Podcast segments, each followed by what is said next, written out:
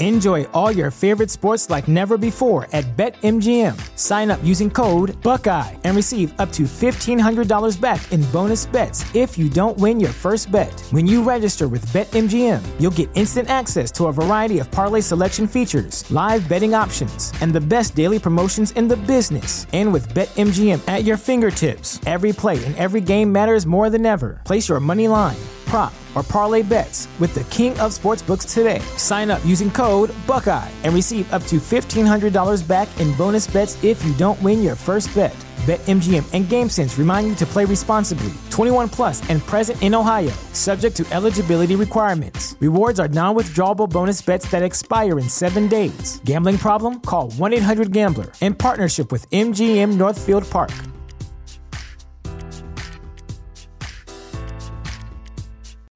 You know how to book flights and hotels. All you're missing is a tool to plan the travel experiences you'll have once you arrive. That's why you need Viator. Book guided tours, activities, excursions, and more in one place to make your trip truly unforgettable. Viator has over 300,000 travel experiences to choose from. Everything from simple tours to extreme adventures and all the niche, interesting stuff in between. So you can plan something that everyone you're traveling with will enjoy. Real traveler reviews give the inside scoop from people who've already been on the experiences you're considering. So you can plan with confidence. Free cancellation helps you plan for the unexpected, and 24 7 customer support means you can travel worry free. Download the Viator app now and use code Viator10 for 10% off your first booking in the app. Find travel experiences for you. Do more with Viator.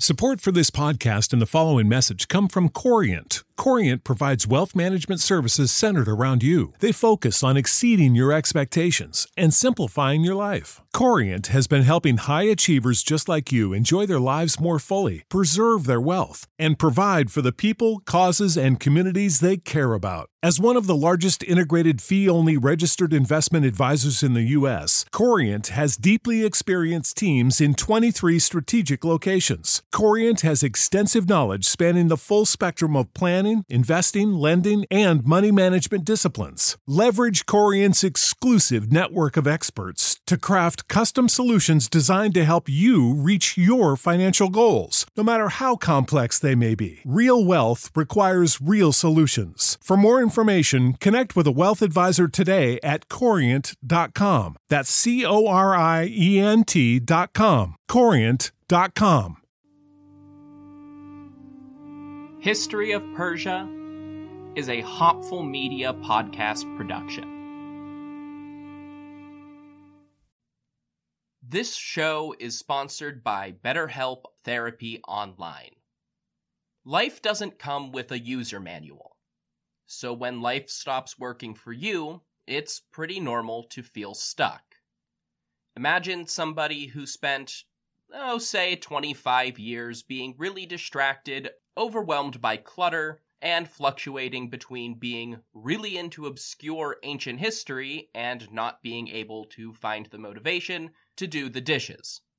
That person is me, and apparently, if there were a user manual to life, it might have told me that I have ADHD and should talk to my doctor about that. Therapists are about as close to a manual as we can get. Folks who are trained to help you figure out challenging emotions and learn coping skills. BetterHelp has connected millions of people with licensed, registered therapists for convenient and secure online therapy. It's convenient and 100% accessible online. No waiting rooms, no traffic, and not even endless Googling of therapist near me. You just fill out a questionnaire and get matched with an appropriate therapist. And if it doesn't click, BetterHelp makes it easy to switch providers. Everyone deserves to feel their best, so get unstuck with BetterHelp. Learn more and save 10% off your first month at betterhelp.com slash Persia. That's betterhelp, H-E-L-P dot com slash Persia.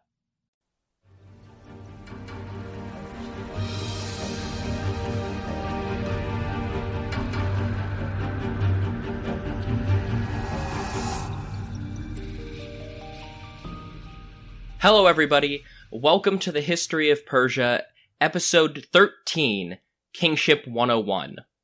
If you asked a dozen people to explain to you what a king is, you could probably get yourself a dozen different answers. On one hand, the obvious answer is that a king is someone who rules the government of a particular country as the sole head of state. But of course, that generic definition isn't all that accurate when you really start digging into things. Just in the modern world, you have absolute monarchies like Saudi Arabia, where responsibilities are meted out to different people, but the king is the end all be all of political power.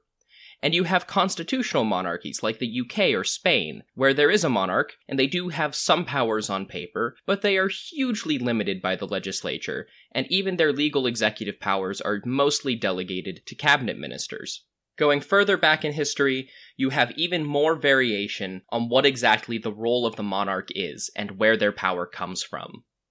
A modern constitutional monarch is different from a modern absolute monarch, is different from a medieval divine right monarch, who was different than a Chinese emperor with the mandate of heaven, who was also different from an Egyptian pharaoh who was believed to be a literal god, and was thus different from a Persian king, except for when the Persian king was in Egypt. Sound confusing enough yet? Let's unpack a bit of what that means. Last time I talked about ancient Iranian religion, and that was a decision I made because when I started writing this episode, I realized you needed a little bit of background in the religious terminology of ancient Iran to understand what comes next. So, first things first, when talking about Persian kings 300 is not a documentary, and the Persians did not believe that their king was a god, nor did the Persian kings really try to portray themselves as deities. However, the king was also more than just a man, or at least he came to be recognized as such. Darius I, and to a lesser extent his successors, promoted an image of themselves as semi divine. Herodotus reports that the Persian people were not supposed to pray to their gods for blessing, but to the king, who would intercede with the gods on their behalf. The king seems to have occupied a space between human and Yazata. Some researchers, like Professor Margaret Cool Root, have indeed argued that the kings held a position on equal footing with a minor god and that the nobility existed on the step below that, but above the rest of humanity. I have a lot of respect for Dr. Root's scholarship, but I have to say I'm not convinced and fall into the camp that argues that the king was not divine, but was of divine significance. If that makes any sense. They were the intermediary step between their gods and their subjects, and had a privileged relationship with Ahura Mazda, Pierre Briant describes their role as the arbiter of good and bad, life and death, etc., in the world on behalf of the divine. But I'm a little bit ahead of myself. We haven't actually reached the way that kingship worked for the later Achaemenids yet. I'll have to talk more about that as I talk about how Darius portrayed himself. But for now, Cambyses is still on the throne in our narrative, before Darius made a series of sweeping reforms. Cambyses is the second king of the Persian Empire, son of Cyrus the Great, and a member of that theoretical Teispid dynasty that I've been talking about. These first few kings played by marginally different rules than their successors. So, how much of that stuff traces back to Cyrus and Cambyses? As usual, it's hard to say because so much of our information comes from after Darius. However, we can infer just a few things. We know that Cyrus rose from a relatively minor seat of power in Anshan. We know that Darius increased royal authority and central control, and that Darius's association with divine right appears to have been more heavily handed than his successors, or at least more direct. From this, we can probably say that the early kings had a role where they were more favored by the gods than the average person, but probably not as strong a position as the divine mediator between human and god that would be seen later. I think a good place to start would be a comparison to divine right kingship as seen in medieval Europe, where the monarch ruled because God had chosen them. That was almost certainly mirrored in Persia. Maybe the position of the Persian King of Kings could be envisioned as a step above that or a half step, depending on how many stairs you're picturing. Just a little bit closer to divinity. The water is muddied a little bit because sacrifices were performed at Cyrus's tomb for centuries after his death, right up to the time of Alexander's conquest. Some tried to argue that this was a show of reverence to Cyrus as a god, but in context, it seems much more like reverence on the great king's behalf. Every month, a ritual was performed at Cyrus's tomb that was originally ordered by Cambyses immediately following his father's death. A horse would be sacrificed at Cyrus's tomb by the group of priests that maintained it. Horse sacrifices, usually associated with the Yazata slash god Mithra in Iranian tradition, were a consistent feature associated with graves going all the way back to the Kurgan burials in the Yamnaya horizon, that culture that was associated with the earliest Indo Europeans. Unless a lot of ancient Yamnaya warriors were also considered gods, the presence of sacrifices at a tomb says very little about the divine status of the deceased. For that matter, a lot of people in modern cultures still leave sacrifices at graves, be it candles, flowers, or food. It may trace back far into our culture, but it doesn't necessarily impart divine status. Some have tried to use the association with Mithra and horse sacrifice to argue that the Teispid kings worshipped Mithra as their primary god rather than Ahura Mazda like Zoroastrians do. But it can just as easily be argued that they weren't sacrificed to Mithra in this particular case, or that they were sacrificed to Mithra in regard to his association with war and the afterlife. At the end of the day, it still just brings more questions about early Persian religion, like I talked about last time. And just for the cherry on top, we can't even use Cambyses' tomb to add some context, because at some point in the last 2500 years we misplaced that one. That's right, we haven't actually got a clue where he was supposed to be interred. There are a couple of candidates, but none of them are particularly more convincing than the rest, so it remains an open question. We can possibly attribute some of the increased divinity of the king to Cambyses, or at least foreign influence brought on by Cambyses' actions. In a few episodes, I'll cover Cambyses' invasion and conquest of Egypt. In Egypt, the king was definitely a god on earth. Full stop. Beginning with Cambyses, when the Persian kings presented a message in the Egyptian language and hieroglyphs, they did so in the role of pharaoh, with all the style and tradition that went with that divinity included. That appears to have had fairly little impact in practice when the kings were not actually in Egypt, but the similarities, at least theoretically, imply that the Egyptian beliefs may have influenced Persian royal policy. So that leaves the religious role of the king as unclear as ever, but open to a handful of interesting possibilities. So, what about his position as the political leader and a figure in society beyond Persia and Iran? Well, it depends on where you're asking. If you're in Egypt, like I just said, Cambyses had all the roles, powers, and responsibilities of the divine pharaoh. If you're in Babylon, Cyrus and Cambyses had the position once held by the Chaldean kings. If you're in Lydia, their job is to provide security, wealth, and power like the Mermnad dynasty of Croesus and Alyattes before them. And if you are in Judah, now the province of Yehud, the Persian kings were liberating saviors who had restored the people as the rightful rulers of their homeland. And on and on it goes. The Persian kings portrayed themselves differently in every satrapy and vassal kingdom under their control to appeal to local tradition and taste. As I've discussed previously, Teispid rule and control was tailored to each satrapy and conquered territory one by one, it was only after Darius that central authority was really put into place. So it stands to reason that Cyrus and Cambyses portrayed themselves even more like the kings and leaders in continuity with local tradition than their Achaemenid successors eventually would. That all sounds maddening to me. The position and powers of the king theoretically varying from province to province sounds like chaos. Fortunately for the kings of kings, this only seems to have been the case on paper or more literally, stone and clay. All sources seem to indicate that the Persian kings had absolute jurisdiction over their empire. They could and would overrule local practices as necessary, only really bound by the influence of powerful and wealthy nobles and priesthoods. Those two groups have always vexed otherwise autocratic rulers because they are the ones who can rival the monarch. With wealth and influence comes the ability to raise an army in rebellion or rouse the people to riot against their imperial rulers. And it was those risks that the great kings had to tread carefully for.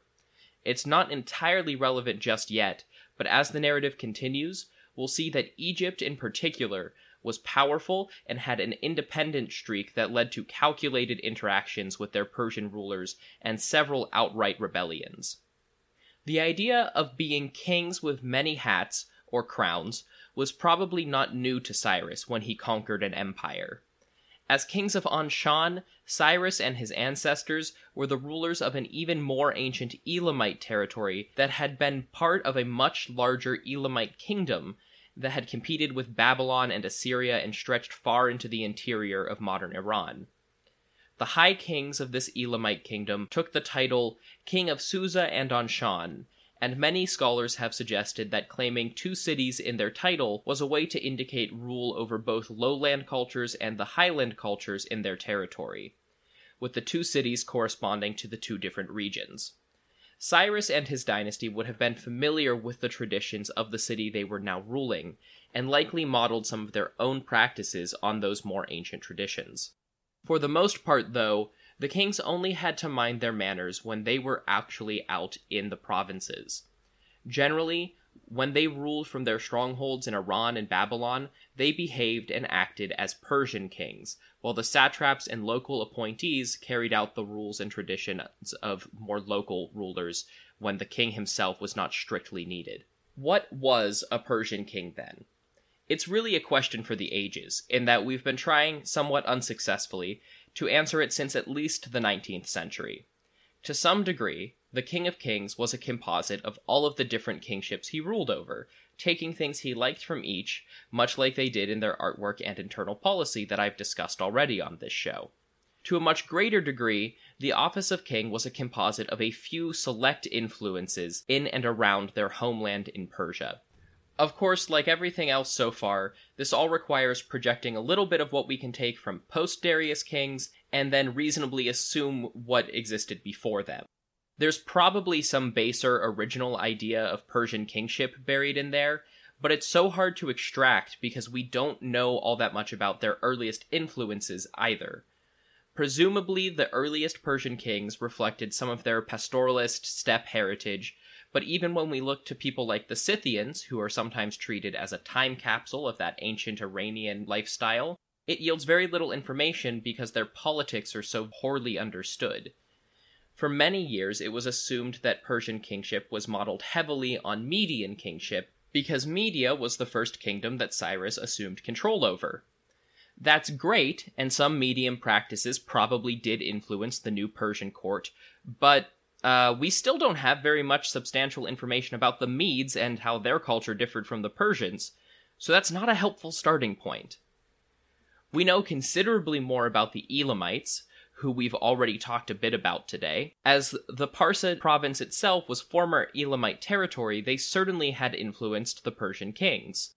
We know considerably more about the Elamites than the Medes, but naturally complicating things here is that we know considerably less about how their kingship operated. I've seen a couple of different explanations that the king was actually the first amongst equals. I routinely wish that I knew more languages. Even right in the middle of the US, I run into Spanish speakers all the time, and my social media always has a little Persian, Arabic, some Dutch, and German. Rosetta Stone does help. It's the most trusted language learning program after all. It's also conveniently available on desktop or on the go as an app and has some really cool features that truly immerse you in the language you're learning. Just the first steps, like learning a new alphabet and some simple phrases, helped open new doors, and Rosetta Stone is a great choice as the trusted expert in this for 30 years and millions of users with 25 languages available to learn. They focus on fast language acquisition without English translations to help you learn, speak, listen, and think in your new language while building long term retention. Their true accent speech recognition also gives feedback on pronunciation, which can be really important for languages like Persian, where how you say something is very important. And on top of being available for desktop and mobile, you have the option to download lessons and take them offline. This is also all available at a steal. You can get lifetime membership, all 25 languages, for 50% off. Don't put off learning that new language. There's no better time than right now to get started. For a very limited time, History of Persia listeners can get Rosetta Stone's lifetime membership for 50% off. Visit rosettastone.com slash today. That's 50% off unlimited access to 25 language courses for the rest of your life. Redeem your 50% off at rosettastone.com slash today today. Sharing power with other leaders in Elam, and also that the Elamite king had a very similar function to the more autocratic kings in the Near East. In all likelihood, it might have been both at different times. Regardless, in the centuries immediately preceding Cyrus the Great, Elam was significantly diminished and clearly within the Assyrian sphere of influence, at least culturally, if not politically. That brings me to Assyria, the third and by far the best understood system that we know influenced the Teispid kings. They actually sort of complicate things in this case because it's hard to tell what the Persians borrowed directly from Assyrian sources, what the Persians got because the Medes were also influenced by Assyria, and what came via Elamites being influenced by Assyria. One place where the Assyrian kingship and Persian kingship were clearly similar is in the relationship between the kings and the gods. I discussed this at the beginning of the episode. In both cases, the king was not divine, but did have a special relationship with their god. They were considered to be the perfect man chosen by God, be it Ashur or Ahura Mazda, to rule on earth. From this divine preference and official doctrine that the monarch was actually perfect, they derived ultimate personal authority in their kingdoms. Or at least that's how it worked in theory. Two phrases you'll read a lot of if you start delving into this topic are the performance of kingship and the practice of kingship, or variations on those themes. Performance is how the kings portrayed themselves in official inscriptions and artwork, i.e., the god's perfect monarch. Practice is how that worked in real life terms, and is much harder to identify for the Assyrians, let alone the more obscure Teispid Persians. Obviously, there was resistance by foreign peoples, rebellions within, and political maneuvering to maintain the status quo and economics, but all of that is harder to get at because it's not what a lot of the written sources focused on. The Assyrian inscriptions naturally focused on the more glamorous performance of kingship and leave us guessing with how much political power the king actually wielded based on how much and how frequently that power was challenged or compromised, the same is generally true for the Persians. Those of you familiar with the Assyrians might be thinking that glamorous is an unlikely description for their kings. But glamour, glory, and riches were certainly emphasized, and Cyrus clearly partook in those benefits of kingship too, as even his tomb is described in Greek sources like the most lavish room in a palace. In the ancient world, that did not at all contrast with the famed brutality of the Assyrian kings. And that brutality leads me to the last and most clearly represented trait of Persian kingship their role in war. The Elamites and Assyrians clearly had this trait, but within the Persians, you can probably trace it all the way back to their ancestors on the steppe and practices preserved by Scythian kings all the way through the classical period. These kings were, at their base, warlords of the highest order. Power, prestige, and right to rule were all demonstrated with military prowess, and glory or social status were earned that way as well.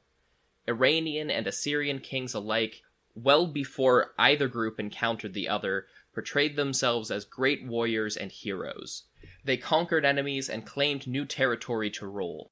They portrayed themselves in elaborate hunting scenes, and the Persians eventually adopted the Assyrian depiction of a lion hunt as the greatest display of martial prowess. For the Persian kings, the greatest symbol of this power was the bow, which the king was often shown holding in artwork and on coins. Herodotus even calls them toxarchos, meaning bow rulers. But unlike the Assyrians, the Persian kings did not seem to relish in the effects of those bows. The Assyrians famously left extensive inscriptions about how they brutally conquered their enemies and portrayed themselves as crushing their defeated foes in artwork. In the entire history of the First Persian Empire, though, there are only two explicit depictions of the king conquering his enemies. The most obvious is Darius's Behistun inscription, which I'll discuss in more detail down the line. That is even called the only Persian victory art somewhat frequently, but there is another example, I think. That scene of the king on horseback with a spear or bow, leaping over fallen enemies to kill another. It first appeared on a seal associated with Cyrus I, grandfather to the Great. Though we have no similar scene dating from the rest of the Teispid period, the same motif appears almost identically later on, so it's likely that it existed throughout this period too, and we just don't have any surviving examples. But that's the only imagery associated with Persian victory that we have.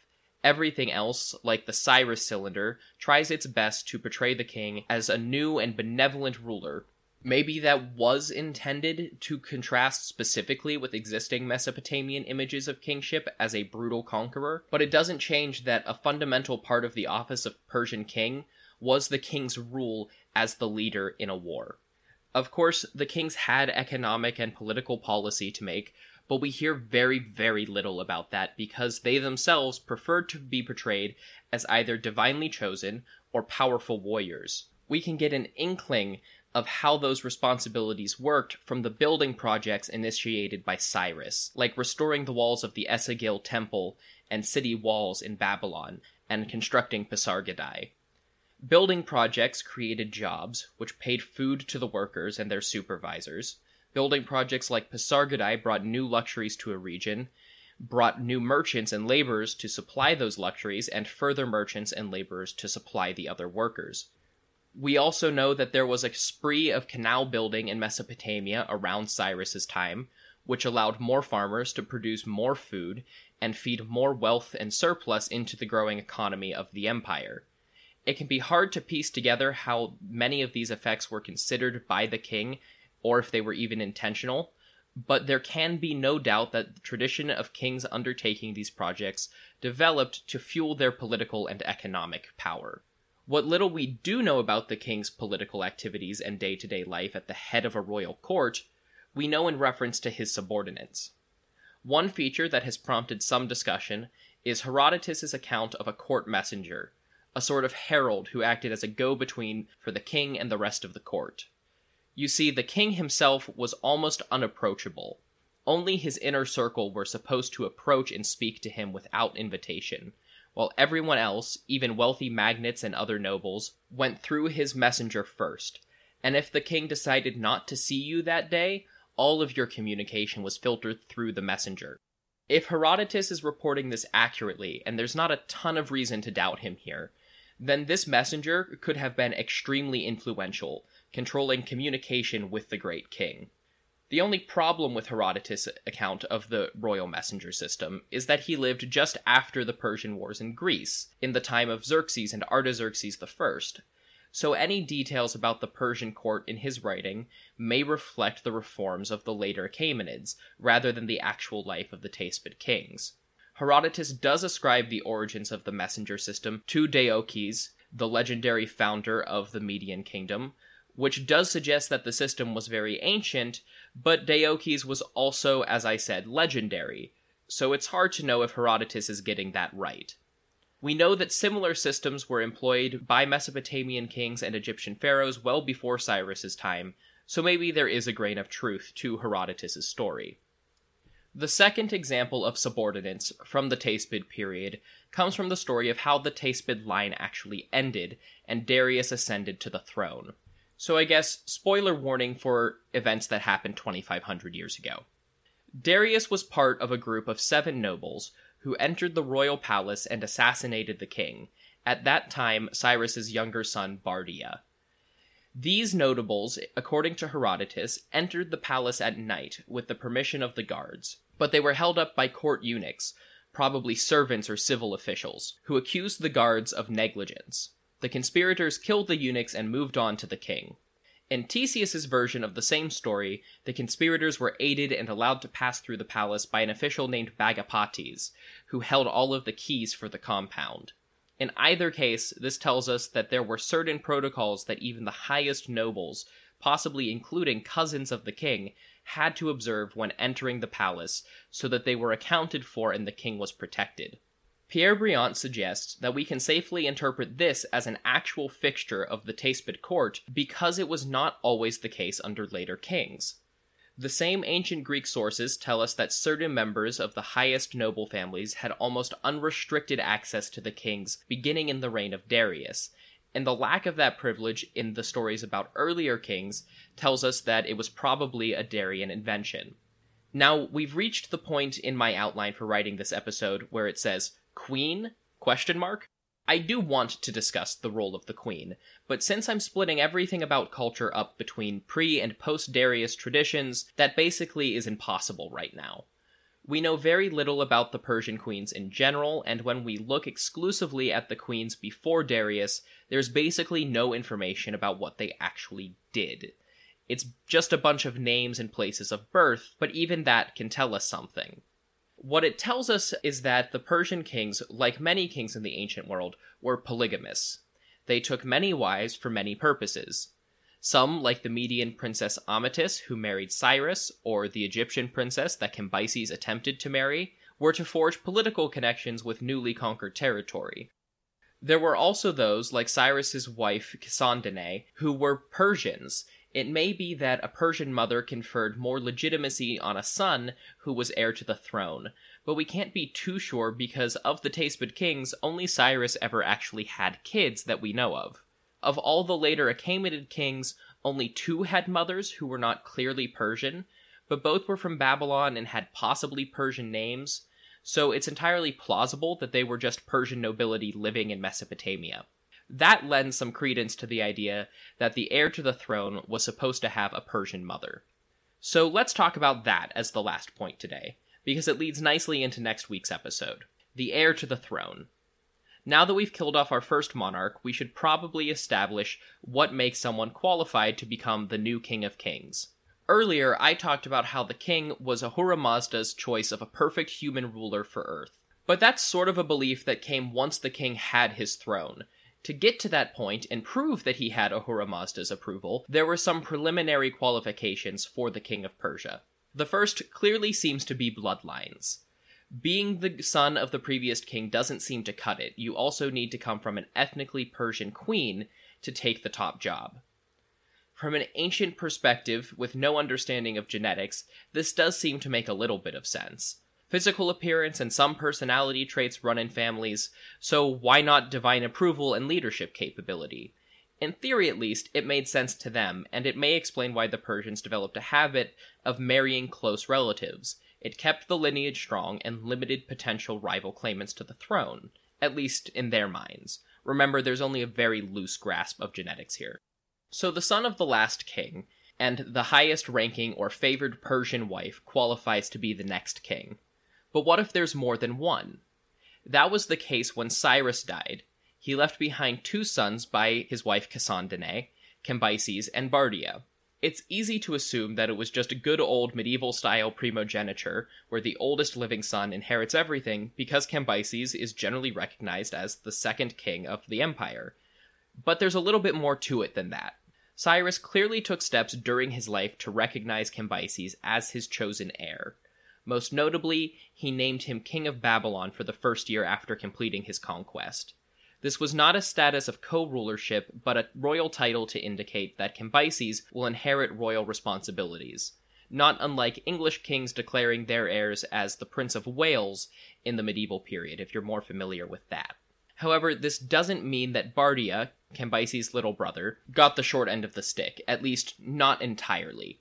In fact, he inherited a huge swath of his father's territory and was given control over parts of Bactria, eastern Iran, and Persian controlled Central Asia, essentially the Iranian part of the empire. Pierre Briant, amongst other respected scholars, tend to describe this as a consolation prize for Bardia. But that consolation prize was almost half of the empire. Traditionally, historians have treated Bardia as a sort of super satrap over the region, still technically subservient to his brother.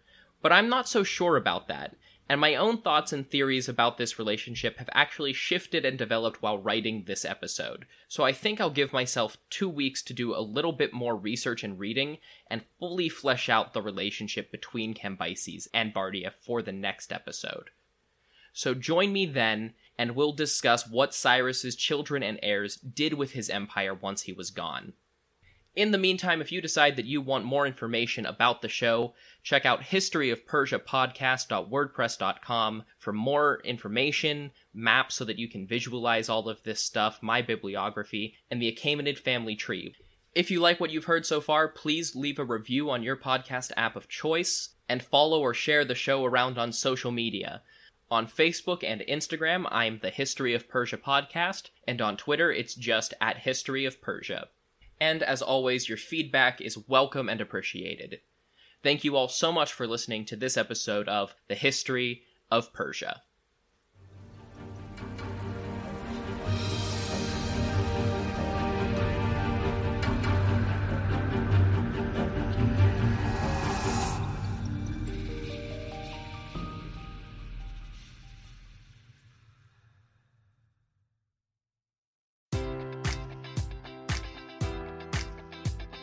Enjoy all your favorite sports like never before at BetMGM. Sign up using code Buckeye and receive up to $1,500 back in bonus bets if you don't win your first bet. When you register with BetMGM, you'll get instant access to a variety of parlay selection features, live betting options, and the best daily promotions in the business. And with BetMGM at your fingertips, every play and every game matters more than ever. Place your money line prop, or parlay bets with the king of sportsbooks today. Sign up using code Buckeye and receive up to $1,500 back in bonus bets if you don't win your first bet. BetMGM and GameSense remind you to play responsibly. 21 plus and present in Ohio, subject to eligibility requirements. Rewards are non withdrawable bonus bets that expire in seven days. Gambling problem? Call 1 800 Gambler in partnership with MGM Northfield Park.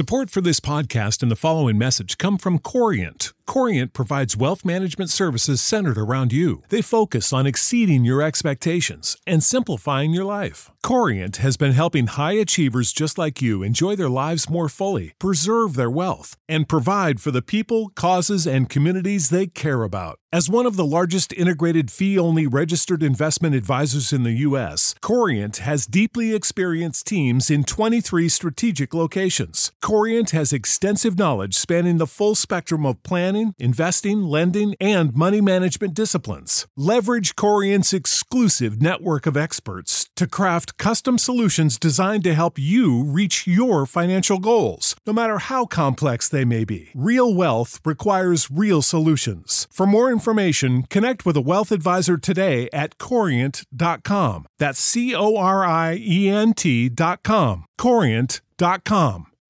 You know how to book flights and hotels. All you're missing is a tool to plan the travel experiences you'll have once you arrive. That's why you need Viator. Book guided tours, activities, excursions, and more in one place to make your trip truly unforgettable. Viator has over 300,000 travel experiences to choose from. Everything from simple tours to extreme adventures and all the niche, interesting stuff in between. So you can plan something that everyone you're traveling with will enjoy. Real traveler reviews give the inside scoop from people who've already been on the experiences you're considering. So you can plan with confidence. Free cancellation helps you plan for the unexpected. And 24 7 customer support means you can travel worry free. Download the Viator app now and use code Viator10 for 10% off your first booking in the app. Find travel experiences for you. Do more with Viator.